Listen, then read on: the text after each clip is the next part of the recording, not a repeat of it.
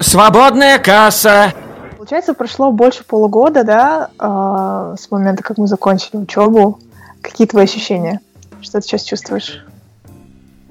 Я... Моя жизнь поменялась кардинально с этого момента. И мне такое mm-hmm. чувство, будто прошло намного больше, чем полгода. Ну что, и есть, правда, потому что прошло 8 месяцев. Такое чувство, будто прошло, как будто это другая жизнь. То есть э, у тебя появляется ответственность какая-то, э, ты не можешь чувствовать себя уже так э, свободно и легко, когда ты студент.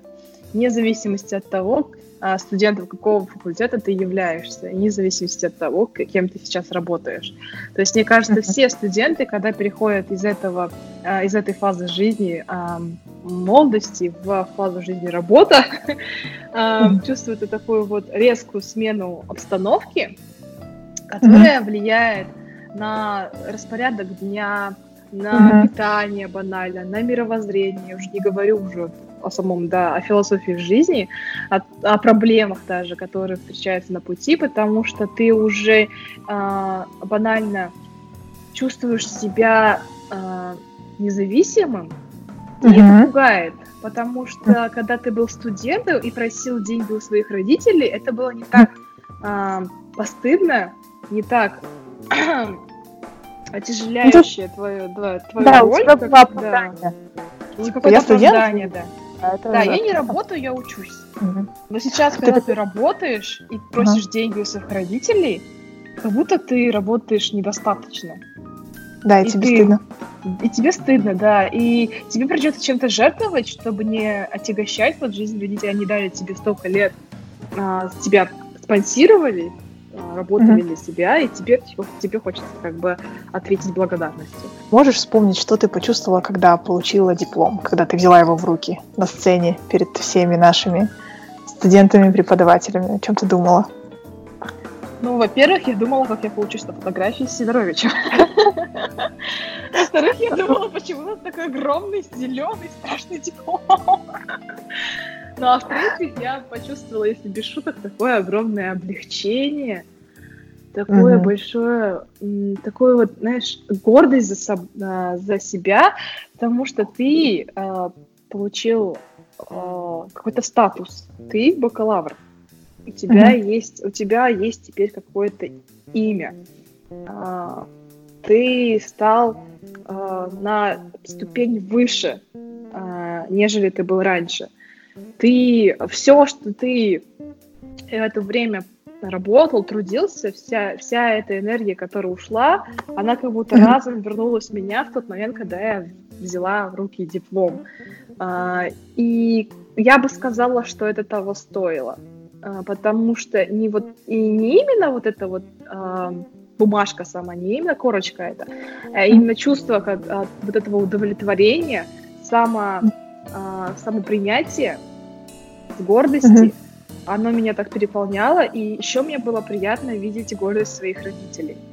Когда вот для них, вот для наших родителей в советское время получить диплом по МГУ считалось вот прям высшей степенью. Это для нас как получить диплом Гарварда. Uh-huh. И а, когда они увидели, что их собственный ребенок, которого они воспитывали, а, как бы помогали, которого они растили, а, воплотил их так сказать, мечты в реальность и увидеть эту гордость в лицах родителей э, стоило всех этих нервов, потраченных на, на, э, на учебе. Ну да, Поэтому, у нас, да, конечно, да. в некоторых случаях, в некоторые моменты учеба была очень напряжная. И вот скажи, э, что тебе больше всего не нравилось в учебе на филфаке? Э, ну, возможно, в принципе, мне нравилось все в учебе на филфаке. А, единственное, что мне не нравилось, это я, лично как студент. Потому что ты лично как моя одногруппница и соседка по комнате знаешь, как я посещала уроки, как я готовилась к экзаменам. И как я, если бы я делала в свое время все вовремя, то у меня не было бы никаких проблем, в принципе, с экзаменами. Что тебе больше всего нравилось в учебе на филфаке?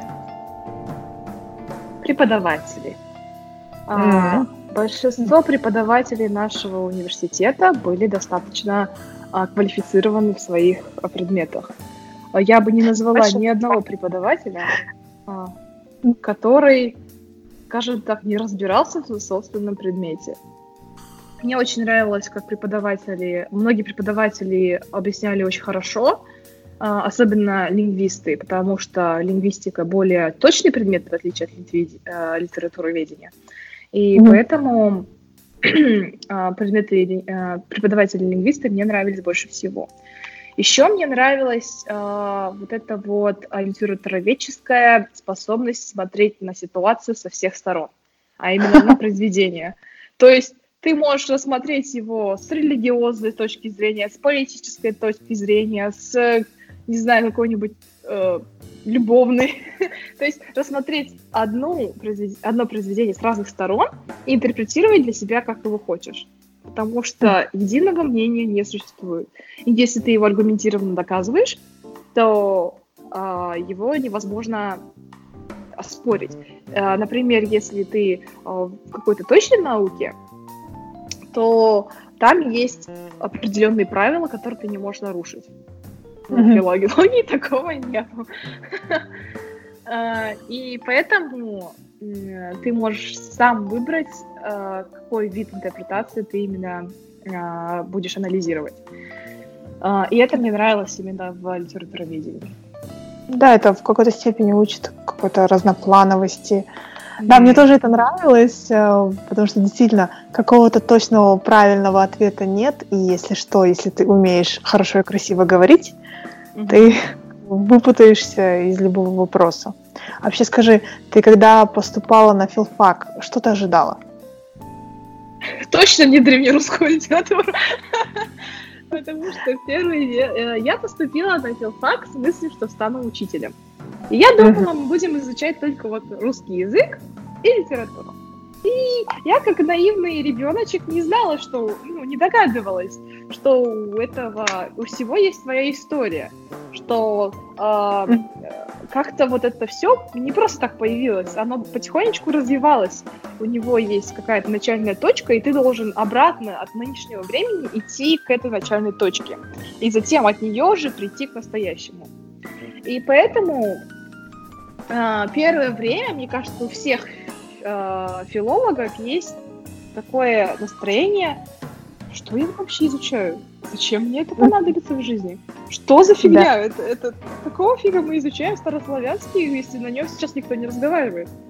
М, Да-да-да.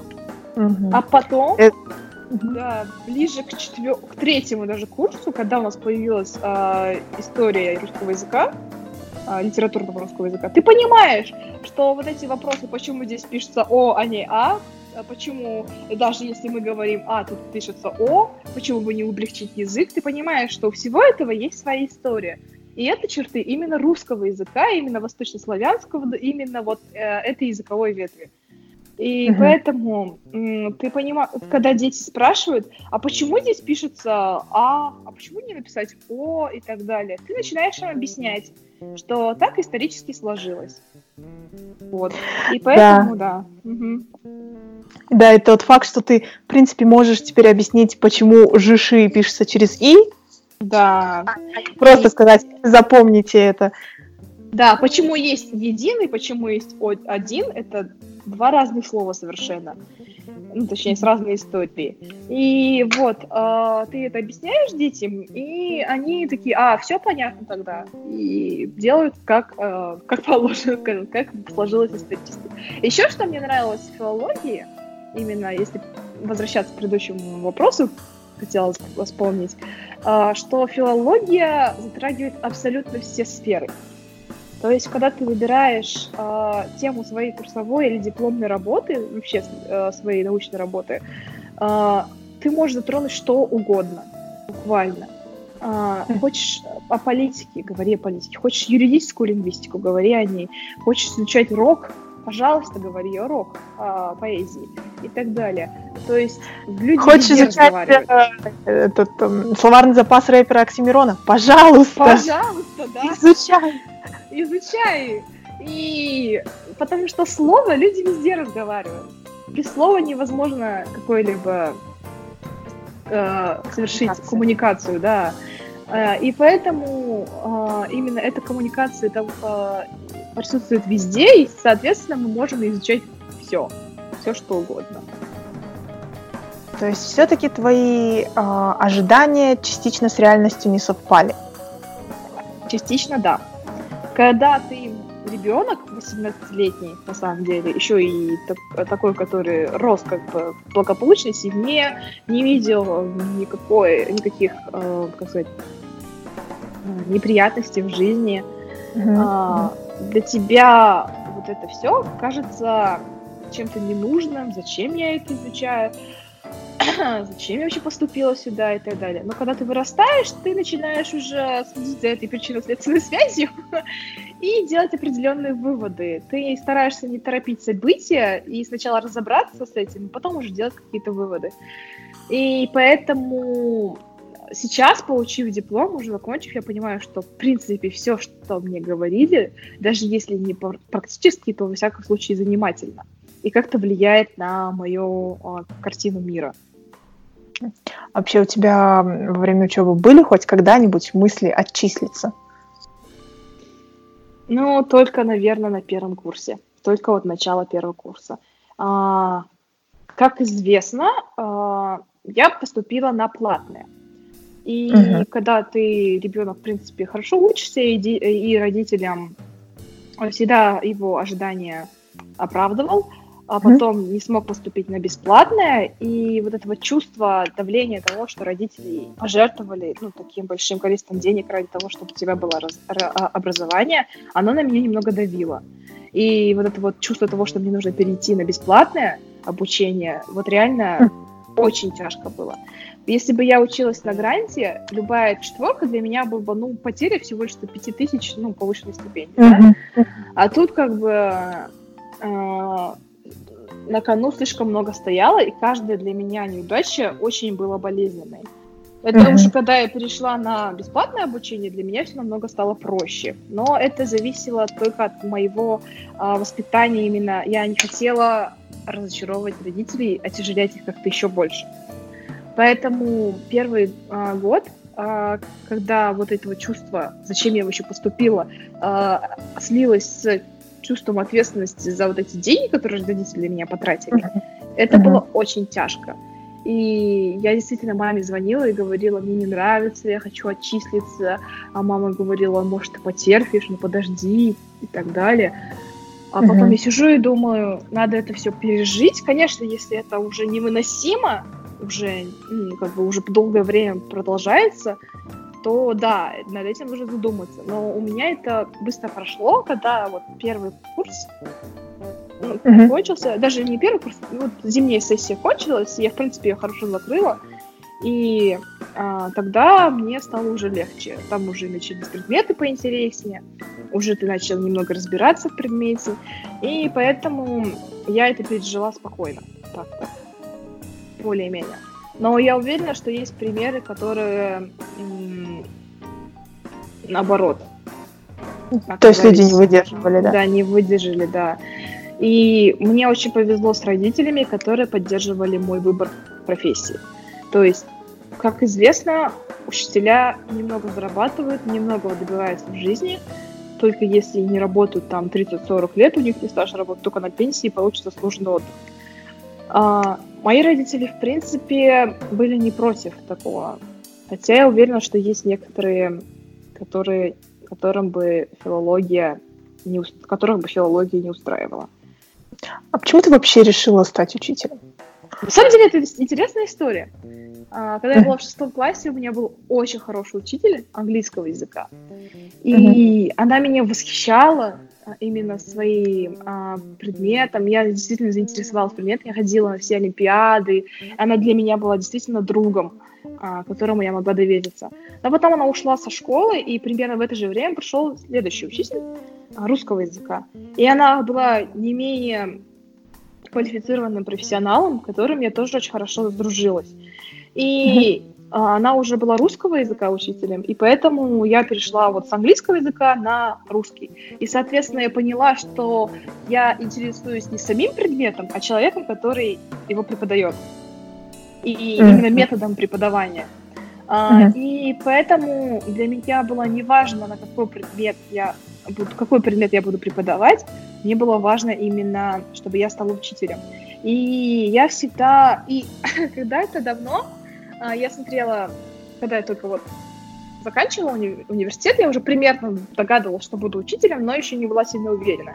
И смотрела серию «Как я встретила вашу маму», а, в которой а, главный герой решает, решает стать профессором. И все ему Ага. говорили, что профессорами будут в основном только те, у кого а, ничего не получилось, ничего не добились в жизни, и они теперь учат этому детей. Но он а, начал работать в университете и понял, что у него это хорошо получается. И он вдохновляется, и он говорит, что э, вся эта фигня про то, что дети вдохновляют, на самом деле оказывается правдой. И я, посмотрев на этот пример, этот сериал, на этого персонажа, подумала, а почему бы и нет? И поэтому решила стать именно учителем. Ну, еще, когда я стала, э, начала всем говорить, что собираюсь стать учителем, а, я поднялась ну, в глазах многих моих а, сверстников. Они сначала говорили, ты действительно хочешь стать учителем? Почему? Ты уверен? Они же мало зарабатывают. Ты точно уверена? Ты уверен? А потом такие, я буду отдавать своих детей тебе. И это было приятно слышать. Учителя, которые говорили, ты точно хочешь стать учителем? Ты уверена? Может, ты все-таки подумаешь? Ну, если ты уверена, то молодец. То есть они видели в тебе, да, вот это самопожертвование. Да, не каждый решится стать учителем, тем более действительно вот в наши студенческие годы нам многие говорили, вот, станете учителями, у- учителями, учителями, прошу прощения, а ваша зарплата будет только 50 тысяч тенге, у вас будет э, огромная нагрузка, а, вам нужно будет пройти там через э, многие тренинги, подготовки для того, чтобы хоть чуть-чуть вырасти в зарплате даже. Просто. Мгм. И поэтому, Да. мне кажется, многих это отталкивает, Мгм. а, но на самом деле все не так плохо. Да. Я теперь, конечно, не буду Ой. заставлять а, говорить точную цифру, но давай просто скажем, что это на самом деле больше, чем 50 тысяч, Да. и прожить и деньги в Астане можно, скажем так. А, я не говорю, что ты можешь жить тут, э, попивая золотого стакана шардоне и смотреть на свою яхту из окна. Нет. В принципе, если ты живешь э, как бы с кем-то, ну, когда не сильно тратишь много, то ты выживешь на учительскую зарплату. И, в принципе, если ты работаешь... Все еще зависит от того, в какую школу ты пойдешь и сколько часов ты будешь работать. Если ты будешь работать с 8 до 6, как и все наши, ну, обычные, сказать, э, офисные работающие, то ты будешь зарабатывать достаточно. И потом сейчас с новым статусом учителя, педагога, а, уже само положение учителя немного выше становится, и, соответственно, когда есть какая-то проблема, нужно смотреть именно сначала на ученика, а потом уже на учителя. И, кстати, а, многое зависит также от самого преподавателя. Я не могу сказать, что всегда виноват именно ученик. Потому что, например, если у меня есть какая-то проблема с учеником, Мгм. я всегда спрашиваю, как у других учителей, чтобы узнать, это проблема в нем или во мне. Если у других учителей все нормально, если на других предметах у него пятерки, четверки, он активничает, значит, и я неправильно преподаю, я должна найти к нему подход. А если же у других учителей у него также двоечки, троечки, он не слушается, шумит и так далее, значит, проблема уже в ученике, нужно сказать его куратору, чтобы он поговорил с родителями, родители поработали над ребенком, а, с ребенком, сказать психологу, может, у него какие-то проблемы, поговорить с ним. То есть, да, это зависит также от самого учителя. Не нужно не, не просто, как сказать, а, бросать ребенка произвол, скажем так, а работать. Но не у всех хватает, конечно, времени. То есть какие в основном проблемы у учителей с детьми? Да. Назови топ.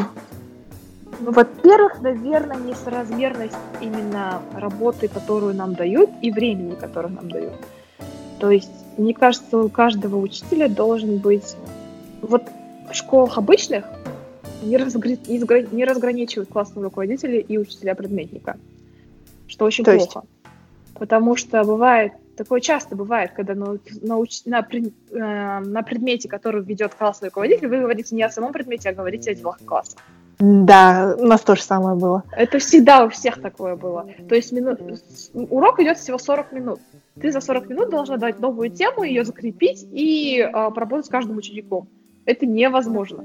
Но при этом еще 20 минут у тебя уходит на отдела класса.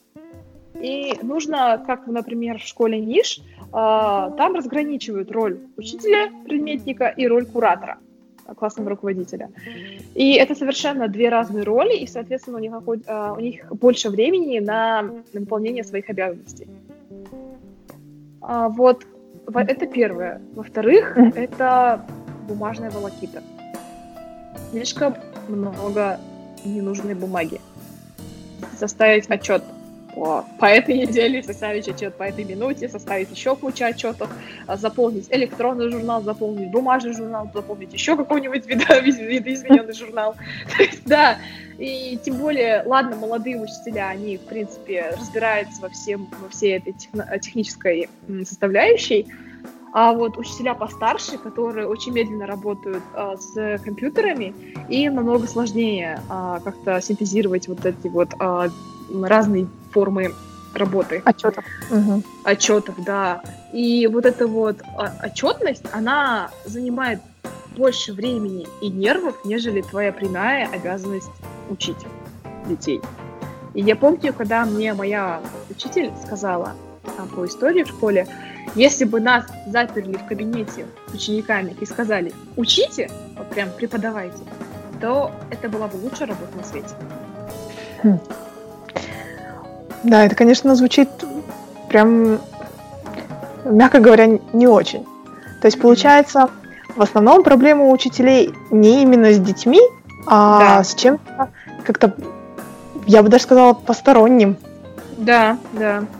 А, конечно, дети раздражают, конечно, они иногда так тупят, адски тупят. Конечно, иногда так и хочется, знаешь, взять ребенка и потрясти его и сказать, начни работать, обрати внимание на предмет. Но потом, когда дети начинают, наоборот, когда вот результаты твоей работы видны в оценках де- э, детей, в их радости, когда они получают пятерку, и ты воодушевляешься так, ты чувствуешь, что ты сделал что-то важное в жизни ребенка, и ты понимаешь, что ты можешь сделать его самым счастливым человеком на свете в этот день, или наоборот, самым несчастным. И вот эта ответственность, наоборот, тебя как-то вдохновляет, дает тебе энергии, дает тебе силы. И проблема не в детях. Да, их много, да, это невозможно их всему чему-то обучить. Но ты стараешься, и они тебе, и когда ты обращаешь внимание на детей, они также обращают внимание на тебя. Ты работаешь не в обычной школе, ты работаешь в нише. В Хогвартсе. Расскажи, пожалуйста, что такое ниш и, по-твоему, чем ниш отличается от э, общеобразовательных простых школ? А, во-первых, ниш отличается количеством детей. у нас меньше детей, а, у нас есть отбор, а, поэтому дети действительно, скажем так, интеллектуалы, даже если они интеллектуал в одном предмете, то в другом точно. То есть э, те, там дети действительно хотят работать, заинтересованы, даже если они пока этого не понимают, если их э, родители заставили пойти, а, чем старше они становятся, тем больше они понимают именно ценность ниши. Uh-huh. Во-вторых, что мне, чем мне нравится ниш, это, э, скажем так, материальная помощь именно ученикам. Их бесплатно кормят, их бесплатно одевают, им дают бесплатные курсы, вот IELTS подготовка, изучение нового языка, любой другой э, спортив, любые другие спортивные секции. Все это э, является доступным для ребенка и бесплатно. Даже uh-huh. они даже оплачивают, школа даже оплачивает им IELTS, то есть раз в год, кажется. И это очень хорошо, это не доставляет родителям неудобства с каждым годом, э, как бы тратиться на новые принадлежности, на одежду и так далее. Они даже выдают, знаешь, спортивную форму, чтобы все дети наравне ходили. Тем, mm что мне нравится, а, еще что эта форма очень симпатичная, хорошо на ней сидит. Что еще мне нравится, это наличие иностранных преподавателей. И вот эта вот э, э, философия, не философия, а правила э, трилингвизма. Они, что одни предметы на русском языке, другие предметы на казахском и третьи на английском. Конечно, это очень сложно для детей, особенно для детей э, русских классов, которые обучаются на казахском. А, то есть э, в нише классы не делятся на русскоязычные и казахскоязычные, так? Они делятся, у них разные, скажем так, э, нагрузки языковые. Например, mm-hmm. э, например, э, русский язык они изучают, русские классы русский язык изучают и литературу, и русский язык, а казахский класс только русский язык. То есть они разграничивают именно вот это вот. Э, но в таких предметах, как история Казахстана, то абсолютно все учатся на казахском языке. Географию, то абсолютно все учатся на казахском языке. Английский, соответственно, тоже. Там, кажется, физика, математика, чем старше, тем, да, тоже на английском все. Ну, я не очень хорошо помню, как там. Ну, то есть э, разграничивание только в русском и казахском соотношении. И все. Понятно. А, а в остальном у них... А, ну, и, соответственно, да, в русских, казах, а, русских классах а, основные предметы ведутся на русском языке, в казахских классах только на казахском языке. Вот. Потом уже, чем старше они становятся, там разграничиваются на определенные языки. И даже если им сложно, они все равно знают, учат, они обязаны, они как-то приспосабливаются, и с конца они выйдут уже действительно э, трилингвистами, даже не билингвистами, а трилингвистами, и могут а, спокойно выражать свое мнение на трех языках. Вот это Да, кстати, насчет э, ага. трудностей и сложностей. А, Ниш действительно известен своей трудной программой. А, даже когда я училась в школе, знакомые мои, которые учились в Нише, очень много говорили о ну вот, о трудностях учебы. Там кто-то не спит ночами, делает домашнее задание, кто-то там покушать не успевает. Насколько вот такая вот загруженность влияет на детей? Замечаешь ли ты это? Да, действительно замечаю. А, я действительно пытаюсь всегда войти в положение, допустим, вот, вот это вот дни, вот эти дни были кошмарными для детей. У нас есть определенные правила, которыми должны мы соответствовать, то есть, например, в день должно быть больше уроков, больше 9 уроков, например, да? 9. А, это до, они с 8.30 до 16.20 где-то вот так. А, при этом у них есть часовые перемены. В принципе, mm-hmm. это нормально. Мы так научились в свое время. А, это просто звучит тяжко, но в принципе это возможно. И эм, но у них есть правило. В день не должно быть больше двух ссоров. Ссоры это, э, это контрольные и промежуточные. Uh-huh. И не должно быть больше двух Сочи. Сочи это контрольные уже. И поэтому из-за и вот эта неделя Соч, Соч, а, он всегда вот именно последнюю неделю абсолютно все предметы мы расставляем в график, чтобы у всех вот именно было вот правило вот этих двух Сочи в день. Uh-huh. И мы обычно их не трогаем, когда у нас у них идут Сочи. То есть последние уроки в основном они готовятся э, к Сочам, домашние задания в основном только подготовка к Сочи и так далее. Мы стараемся их не загружать. А, но вот эти дни, вот эти два, два-три дня перед э, досрочными каникулами были адскими для детей, потому что у них было по 3, 4, 5 Сочи в день. Сочи один занимает полтора часа. А, и прикинь, они бесперерывно сидят и пишут вот эти полтора часа. Вот у них пять минут на перемену. Следующие полтора часа они пишут. И каждый предмет. И у нас а что такое правило, то есть э, на уроке не сидит э, предметник, сидит именно тот какой-то дежурный. Она должна собирать э, их сумки, дежурный или он, э, должен собирать всех их э, телефоны, все вот прям ситуация, атмосфера экзамена. Действительно, не просто какой-то контрольный зачет, а прямо экзамена.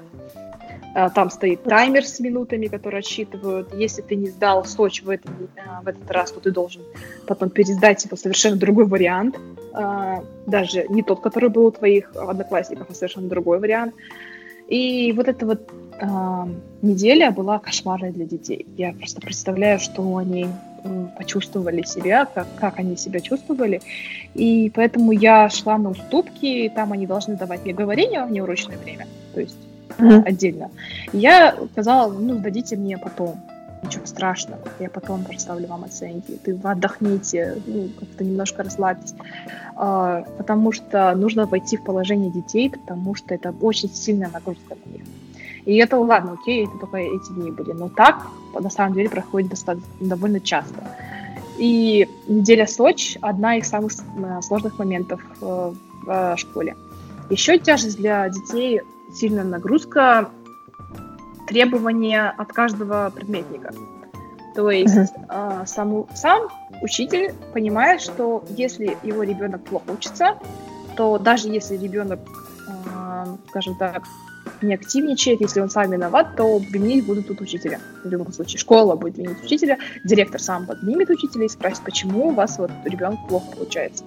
Поэтому учитель, чтобы не допустить таких моментов, таких вот эм, замечания директора, требует от ребенка, от каждого ребенка именно по максимуму работы. А ты представь, что если у тебя где-то 15 предметов, и по каждому из них требует по максимуму. Это тяжело это действительно тяжело. И когда ты идешь учиться в ниш, ты должен воспринимать это а, как вызов тебе самому. Хм. Ли, ленивые там не продержатся. Потому что я, как ты знаешь, я ленивая, и я смотрю на своих детей и понимаю, что я бы не выдержала в нише. Ну, насколько мы знаем, вступительный в ниш э, это после шестого класса, да? Или mm-hmm. после а не думаешь ли ты, что вот э, в таких ситуациях это больше желание родителей, а не желание ребенка поступить в них? А, я не могу винить родителей за вот это желание отдать своего ребенка в лучшую, одну из лучших школ города. Угу. А, и дети, шестиклассники, им всего лишь 11-12 лет. Они не могут понимать эту ответственность выбора а, школы, а, им лишь бы поинтереснее, им лишь бы полегче, им главное, чтобы было красиво, а не нужно. И поэтому, если многие дети приходят в школу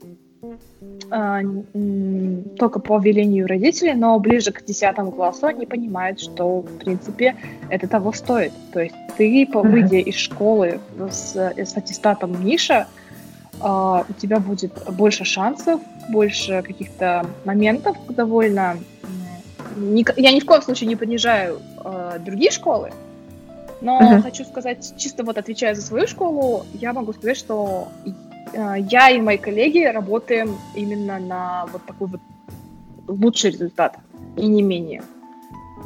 А расскажи, пожалуйста, как ты устраивалась на эту работу? Через что тебе пришлось пройти? Ты сдавала какие-то тесты? Или как это выглядело? А, на самом деле я сдавала вступительный а, экзамен такой вот uh-huh. среди учителей. Я пришла, а, все было в один день. То есть а, сначала ты должен был написать тест, набрать а, требуемый балл, и затем uh-huh. должен был написать эссе. И потом, через пару часов, когда эссе это при, ну, проверят, а, тебя вызывают на собеседование с директором школы, замдиректорами, психологом. И пройдя все эти этапы, тебе звонят и говорят, вы прошли, вы не прошли. А потом уже шла ну, подписывать трудовой договор. То есть, э, что касается тестов, они были достаточно сложные. И я поняла, почему. А, то есть, когда а, учителя... У нас был недавно такой момент, когда мы сами, учителя Ниши, а, проходили эти тесты для того, чтобы я имею в виду, вот недавно у нас было, нас вызвали, чтобы мы прошли какой-то тест, я не знала почему, что за тест. Оказывается, на основе наших ответов, того, как мы, учителя Ниши, уже работающие там, а, отвечаем на эти вопросы, они формируют вопросы для следующих. А, этих, для следующего года. Для да, для следующего года, для следующего конкурсного отбора на именно на место, на вакантное место учителя.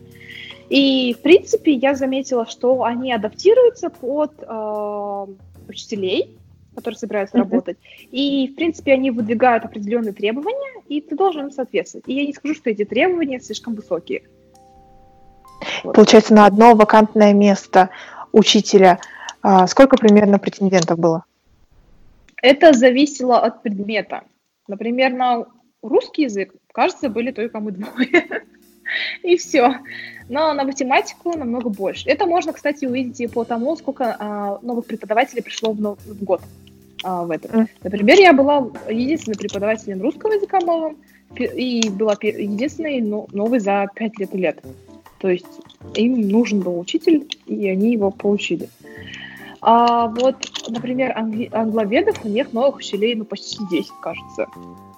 Мгм. Ну, как бы, и в основном все молодые преподаватели. И они все еще набирают побольше англоведов. А, Математиков достаточно много в этом году. Кураторов тоже. Для кураторов отдельный тест. Тоже их очень много в этом году.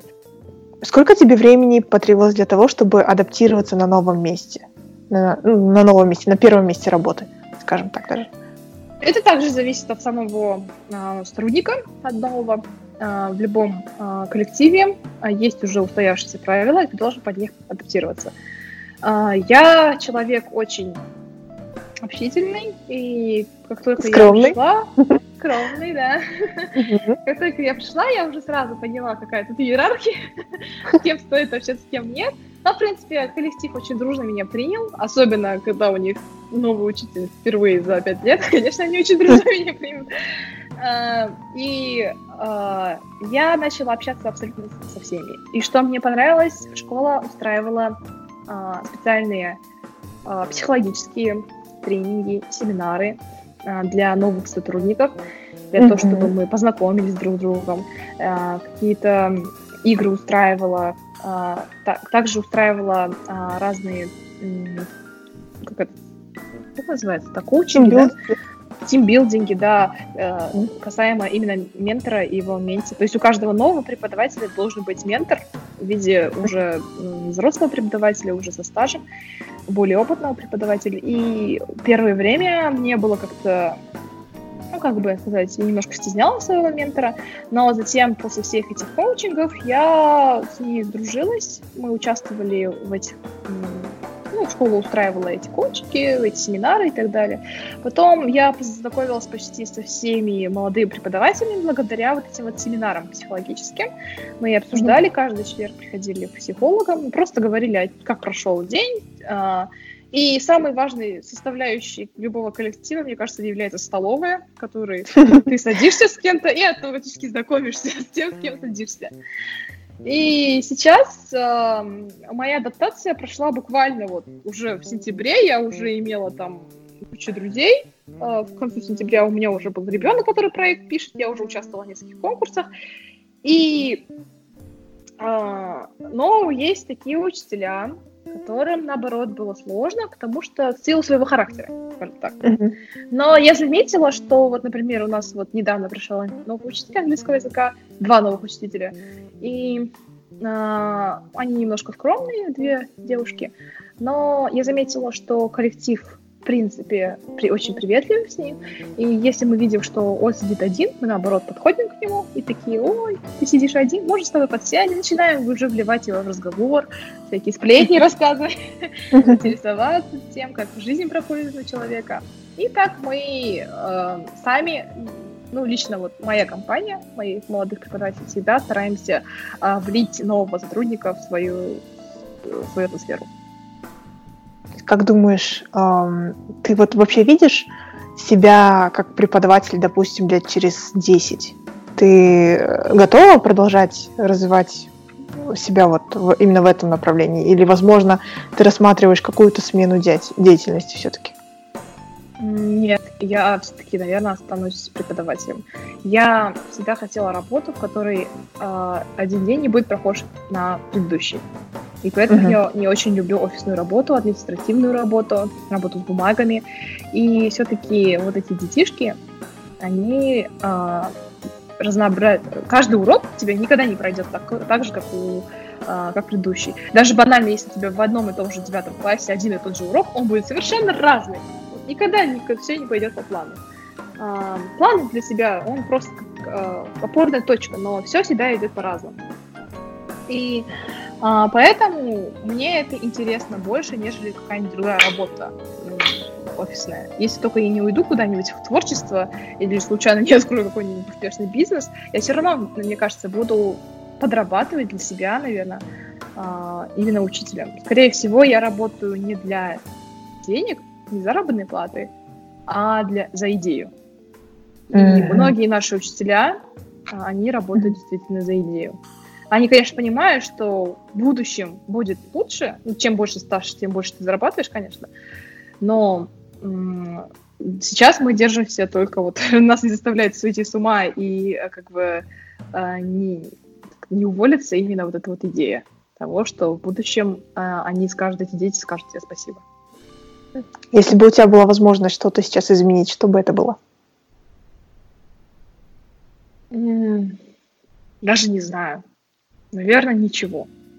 Я лично горжусь своей жизнью, я довольна ею, я считаю себя счастливой. Может быть, э, только вот, чтобы я занималась спортом, как привычка, и все. Но в целом, если касаемо именно темы нашего, точнее, твоей, нашего интервью, именно твоего канала, то я бы не поменяла свою специальность филология мне очень нравится. Даже если я психую иногда, даже если иногда я хочу уйти, ну, точнее, сижу и думаю, зачем я, я могла пойти там на, на какого-нибудь экономиста и, или там на маникюрчики. Но э, все-таки мне нравится, мне интересна эта профессия, поэтому я не жалею о ней. Что касается школы, uh-huh. то я недавно поняла, почему все-таки учителя не уходят со школы. Uh, у них, конечно, они забирают столько нервов, и это как будто не, это как бы не обоснованно, вся эта зарплата того не стоит. Но учителя все равно почему-то не уходят. Ты редко видишь учителя, который, ну, как бы, работает столько лет, а потом психует и уходит. Uh-huh. А, и почему Потому же? что ты привязываешься к детям.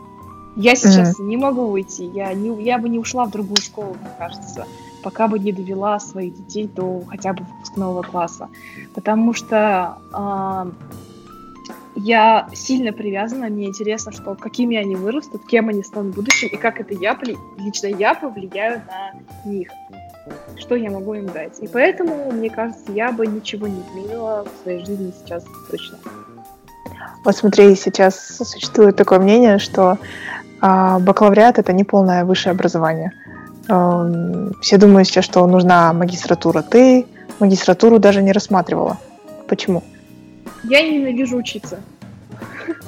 Я ненавижу лекции, я ненавижу семинары, не люблю не люблю вот идти на пары и сидеть и слушать кого-то и уходить. Если это так же, я, может быть, когда-нибудь дойду до магистратуры, когда-нибудь, но не сейчас точно. То есть э, бывают же люди, которые считают, что именно после бакалавриата должна быть магистратура обязательно. Uh-huh. Мне она сейчас не нужна, и если когда-нибудь я созрею до нее, то я пойду. А так мне она пока не интересна. Только поэтому, по этой причине. Вот. Дай какой-нибудь совет выпускникам. А, а, не только пока, но и вообще. А, скажем так, вы молодцы, вы закончили университет, вы пережили 4 года этих нервотрепки, но при этом, надеюсь, вышли с нас с полезными знаниями. Что я могу пожелать? А, совет, точнее, первое время всегда будет трудно. Вне зависимости от профессии, от работы, от того, как, а, как бы твоего финансового состояния, в любом случае будет трудно. И вам нужно пережить. Не нужно гоняться за, как сказать, за несуществующим идеальным вариантом. А, найдите для себя наиболее подходящий. И вам будет казаться, что сейчас э, это тяжело, что вы хотите, что вы можете найти что-то э, лучше, или ты, вы должны именно в данный момент вы должны именно пойти работать, вот именно летом, не отдохнувши, только вот э, слез, э, слезая с парты лекционной, лекционной аудитории. Э, нет, дайте себе время и э, немного подумайте, то есть, э, чем вы хотите заниматься. Э, если хотите работать, потихоньку ищите работу. Не нужно напрягаться очень сильно, я имею в виду, заводить, доводить себя до состояния истерики, что ты никому не нужен, никакая работа тебе не подходит, тебе то не нравится, это не нравится. Хватайтесь за э, любой э, положительный момент, и в будущем вам будет легче. Хотя бы первое время э, вам нужно пережить это, там будет легче. И еще один момент, если у вас какая-то неудача, то ничего страшного, это просто шаг к, своим, к своему счастью. То есть, если mm. у вас что-то не получилось, значит, окей, значит, получится в чем-то другом. Ничего страшного. Спасибо тебе большое за интервью. Тебе а, я хочу, хочу, чтобы твоя работа приносила тебе только удовольствие, а, чтобы было так же, как ты и сказала, а, чтобы ты не жалела ни о чем и не хотела ничего изменить. Вот. Аминь, брат. Аминь. Аминь, брат.